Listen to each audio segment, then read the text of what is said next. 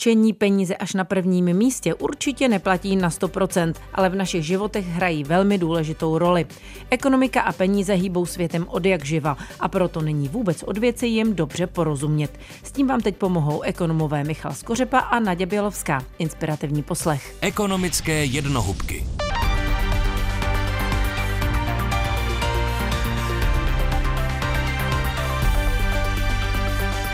Naprosto nejdůležitější současný ekonomický problém je vysoká inflace, která ve vyspělém světě nebyla od 70. let, nebyla tu 50 let a je potřeba ji skrotit rychle. Meziměsíční inflace poklesla ještě výrazněji, zatímco v lednu rostly ceny meziměsíčně o 6%, v únoru už jen o 6 desetin procenta. V následující měsíci bude inflace dále klesat, na jednocifrné hodnoty se dostaneme zhruba Inflace. Dnes se podíváme na to, co tento tolik skloňovaný termín přesně vyjadřuje, jak ho máme hodnotit a proč ekonomice inflace tak škodí. Inflace vyjadřuje to, jak nám rostou ceny zboží a služeb v ekonomice. Nejde o jednorázový, ale dlouhodobý růst cen, který může být mírný anebo naopak prudký.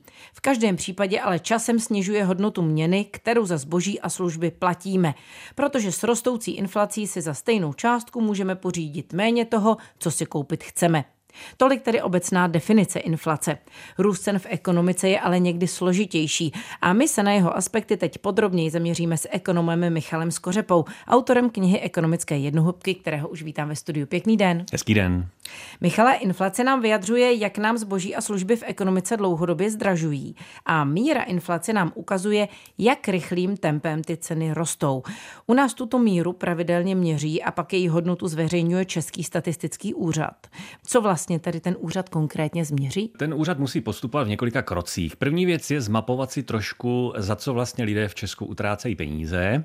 Výsledkem je potom takzvaný spotřební koš, co je v podstatě seznam položek, za které utrácíme. Samozřejmě zdaleka tam nejsou všechny položky, je to velmi úzký vzorek, výběr, čili je tam nějaká část věnovaná potravinám, nějaká část věnovaná bydlení, nějaká část věnovaná dopravě a podobně. Těchto těch skupin je 12 a v každé té skupině je pár takzvaných reprezentantů, které mají za úkol velmi zhruba reprezentovat to, za co všechno utrácíme peníze. Čili třeba co se týče potravin, tak je tam prostě máslo jako jedna položka, je tam chleba, jsou tam rohlíky.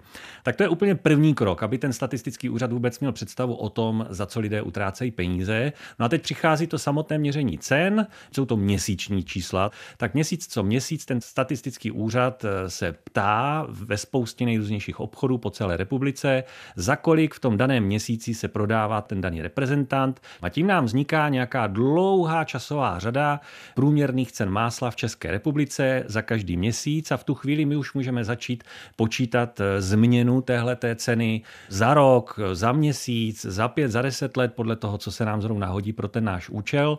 Stejným způsobem samozřejmě postupuje u všech ostatních těch položek a abychom byli schopni potom z toho dohromady vypočítat tu celkovou inflaci, tak je potřeba vlastně ty jednotlivé růsty za máslo, za chleba, za telefonování, za benzín a tak dále. To všechno je potřeba smíchat a k tomu se používá oblíbená eh, disciplína školní vážený průměr. To znamená, že každý ten růst je potřeba mu přiřadit určitou váhu podle toho, kolik peněz eh, za tu danou položku obvykle průměrná česká domácnost vydává a tím pádem potom dostaneme tu celkovou změnu eh, cenové hladiny v Česku. V tom spotřebním koši je víceméně všechno, potraviny, bydlení, pohonné hmoty. Každá položka tam má skutečně toho svého zástupce, aby to bylo vypovídající? Samozřejmě každý z nás může mít pocit, že u něj je to trochu jinak, ale ano, v průměru statistický úřad se snaží pečlivě docílit toho, aby ten spotřební koš skutečně pokrýval veškeré tyhle ty obvyklé výdaje za zboží a za služby průměrné české domácnosti. Hodnotí tu inflaci stejně i ostatní země? Mají tedy stejný spotřební koš, jako máme my? Dá se říct, že ty inflace v jednotlivých zemích jsou proto díky tomu srovnatelné? A nebo jsou ty spotřební koše různé a ta vypovídající hodnota inflace třeba ve Francii a v Česku může být úplně jiná? Ty spotřební koše jsou určitě různé. Stejně tak, jako jsou různé v rámci Česka pro různé příjmové skupiny, možná i regionálně se to bude lišit. Eh, venkov versus město, tam budou určitě velké rozdíly. Důchodci versus mladí lidé, tak úplně stejně stejně jsou samozřejmě velké rozdíly eh, mezi státní, řekněme. Na druhou stranu, pokud nás zajímá ta základní informace, jak se mění životní náklady lidí v různých zemích, tak právě proto jsou ty koše odlišné, aby potom ta, ten výsledek vlastně byl svým způsobem srovnatelný, akorát, že se musí jít jinou cestou, ale ta odpověď potom by měla být srovnatelná. Eh, je to tak a plus teda Evropská unie tlačí všechny země do toho, aby počítali ještě separátně eh, takzvaný harmonizovaný index spotřebitelských cen, kde je právě určitá snaha počítat to podobným způsobem pro celou Evropu, aby ta čísla byla ještě srovnatelnější. My nejčastěji srovnáváme cenovou hladinu za daný měsíc s hodnotou ze stejného měsíce před rokem a to pak nazýváme inflací meziroční ale statistika zachycuje i srovnání jednotlivých měsíců stejného roku. A pak jde o inflaci meziměsíční. Která z těchto inflací má lepší výpovědní hodnotu a v jakých situacích je dobré sledovat tu hodnotu meziměsíční a kdy je například lepší sledovat tu hodnotu meziroční? Přísně za to, já bych řekl, že úplně nejlepším pohledem je ten meziměsíční, protože ten nám skutečně ukazuje tu nejbližší minulost, řekněme, jak se to opravdu vyvíjí v tuhle tu chvíli. Jsou to měsíční čísla, čili nic čerstvějšího už prostě neseženeme, takže tam máte ten prst na tom tepu doby úplně jakoby nejvíc. Tohle má bohužel jednu zásadní nevýhodu, že ceny v ekonomice, stejně tak jako spousta jiných věcí, prochází určitým pravidelným kolísáním v rámci roku, takzvaná sezónnost. Klasicky ve všech učebnicích najdete takzvaný bramborový efekt, to znamená, že brambory prostě v jistou chvíli nesmírně zdraží, protože do obchodu se začnou prodávat nové brambory, za které lidé jsou ochotní dávat daleko víc peněz než za ty staré, které jsou už x měsíců někde ze skladu.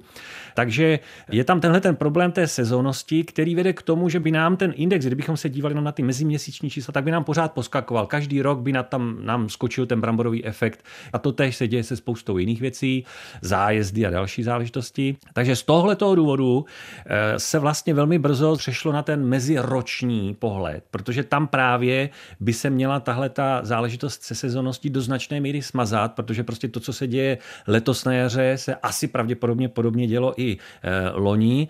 Na druhou stranu, bohužel, to meziroční číslo v sobě obsahuje vlastně to, co se dělo s cenami po celých těch 12 měsíců, což nás mnohdy nezajímá. Nás tolik nezajímá, co se dělo loni prostě v létě. Nás by nejvíc zajímalo to aktuální číslo, ale jak říkám, prostě je tam tenhle ten problém. Takže to je ten důvod. Další důvod, proč se používá eh, meziroční číslo hodně, je třeba srovnávání potom reálných výnosů u aktiv, protože samozřejmě, když investujeme třeba do dluhopisů nebo peníze dáváme na termínované účty, tak zpravidla používáme zase tu roční logiku. Ten rok prostě je hluboko v nás, je to nějaká sezóna pravidelná v zemědělství, zemědělství už od pravěku a promítá se to zkrátka i do této oblasti měření inflace. Čili e, s tím si můžeme hrát, s tím cenovým indexem, jakmile jednou máme ta měsíční čísilka, tak už pak si s tím můžeme hrát podle toho, jakou odpověď chceme dostat. Posloucháte ekonomické jednohubky s Naďou Bělovskou a Michalem Skořepou. Rozumět jazyku ekonomiky vás naučí každý víkend na Plusu a také v aplikaci Můj rozhlas a dalších podcastových aplikacích. Ekonomové navíc neznají pouze ten hlavní ukazatel inflace, o kterém jsme doposud mluvili, ale někdy mluví i o konkrétním druhu inflace, například o inflaci jádrové. Jaké základní druhy inflace bychom asi měli znát a co nám konkrétně popisují? ČNB svého času používala čistou inflaci, používá se mediánová inflace a tak dále. Těch, těch typů inflací je skutečně hodně a v podstatě všechno to jsou, já bych to nazval v úzovkách psí kusy, které zejména centrální banky provádějí s tou základní mírou inflace, kterou dostávají od Českého statistického úřadu.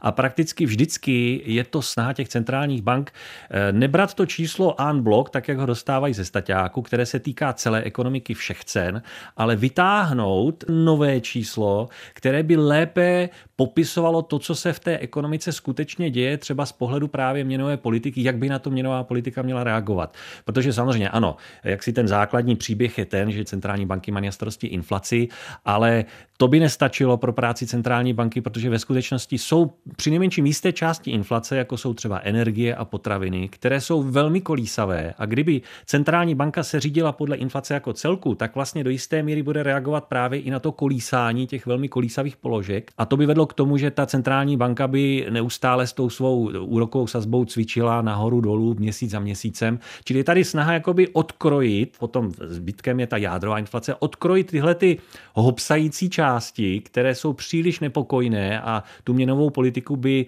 jaksi příliš rozhoupávaly a nechat si na hromádce jenom to, co skutečně ukazuje ten vnitřní pohyb cen v té ekonomice, ten základ, kam ta ekonomika v tom makroekonomickém smyslu směřuje a pokud možno se nedívat na ty věci, které jeden měsíc prudce rostou a další měsíc zase prudce klesají. Od jaké úrovně už inflace ekonomiku dlouhodobě poškozuje, pokud můžeme říct nějaké konkrétní číslo a je konkrétně ničí? Konkrétní číslo asi úplně říct nemůžeme, protože to je spojitá záležitost. Prostě čím je inflace vyšší, tím je škodlivější. To je jasná věc, ale obecně pro ekonomiku jako třeba ta česká eh, se mluví o tom, že inflace, řekněme, řádově do nějakých 4-5% by asi nebyla problém. Ono je dost důležité, jestli ta inflace je dlouhodobě pořád stejná, to znamená, ta ekonomika by si na ní mohla zvyknout. Všichni bychom to nějak tak zakomponovali do všech svých rozhodnutí, do všech smluv. Všude by se prostě v pohodě předpokládalo, že řekněme všechno bude za rok o 4% dražší. A té ekonomice by takováhle takzvaná vyrovnaná inflace, všeobecně očekávaná, neměnící se v čase, vlastně ani moc nevadila. Prostě bychom si na to všichni zvykli a bylo by to jenom další otravný jeden drobný parametr do všech těch našich různých úvah, ale nijak zvlášť zásadní. Problém je v tom, že v praxi většinou vysoká inflace není vyrovnaná. To znamená, něco zdražuje hodně, něco zdražuje málo a čím tenhle ten zmatek je větší, to jsme zažili zejména během té třeba energetické krize, kdy najednou jsme nevěděli, co má jak být drahé. Jestli na výrobu másla je skutečně potřeba tolik energií, že dává smysl, aby máslo najednou zdražilo o 80%, eh, jestli to platí u chleba víc nebo méně než u toho másla. Takže najednou jsme všichni zmatení, nevíme, jestli si máme v práci říct o přidání o 10, 20, 5%, co je pro toho zaměstnavatele přijatelné vzhledem k tomu, jaká je jeho třeba citlivost na energie. Čili v praxi prostě, jakmile inflace vybočí z toho normálu někde kolem těch velmi nízkých jednociferných hodnot, tak v Turánu tam vzniká tenhle ten zmatek, lidé se rozhodují špatně, investoři se rozhodují špatně, dělají špatná rozhodnutí, která se počase ukážou jako prostě nevhodná, protože spoléhala na, na nějaký momentální stav těch cen, který byl jenom v tu chvíli a za chvilku to všechno bylo jinak. Takže to je ten hlavní problém s inflací, ale jak říkám, zhruba do 5% řekněme, by to problém být neměl. Nebylo by pro ekonomiku lepší, kdyby ceny zůstávaly ideálně zcela stabilní a dlouhodobě vůbec nerostly? Tak určitě to dává velký smysl, tahle otázka. Spousta lidí si určitě klade.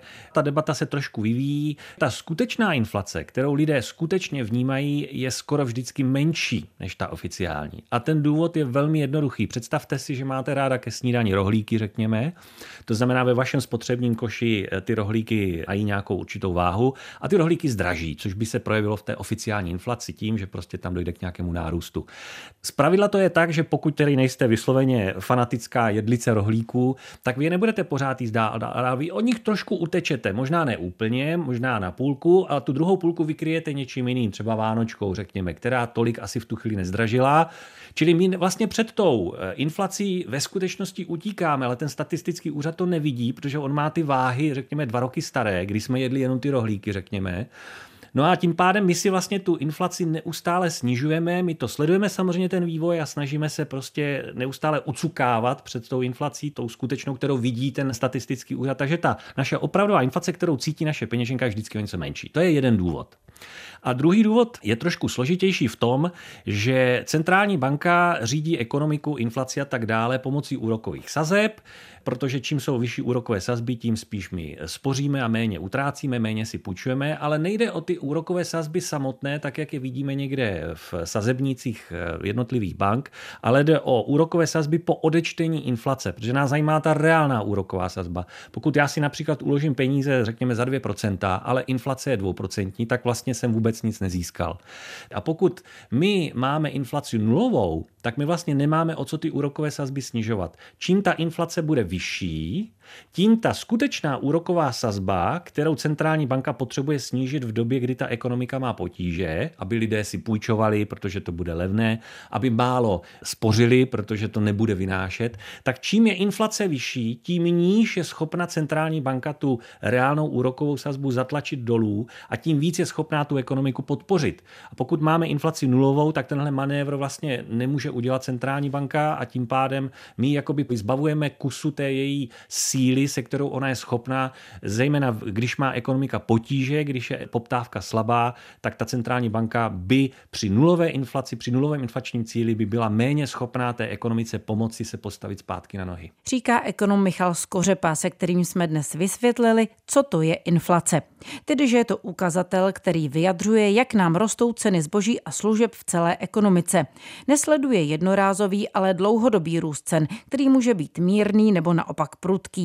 V každém případě ale časem snižuje hodnotu měny, kterou za zboží a služby platíme, protože s rostoucí inflací si za stejnou částku můžeme pořídit méně toho, co si koupit chceme.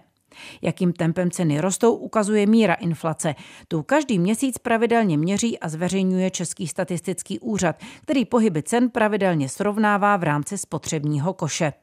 Dlouhodobá inflace je pro ekonomiku nebezpečná, protože zhoršuje orientaci v cenách a tím i schopnost lidí a firm se efektivně rozhodovat o svých nákupech a investicích. Proto máme v každé zemi instituci, která se inflaci snaží držet pod kontrolou. O to se v tržní ekonomice stará centrální banka. U dalšího dílu pořadu, který vás naučí porozumět jazyku ekonomických expertů, se těší naslyšenou ekonom Michal Skořepa a Nadia Bělovská. Vrátit se k tomuto i k dalším dílům ekonomických jednohubek můžete kdykoliv na našem webu plus rozhlas.cz nebo v podcastových aplikacích.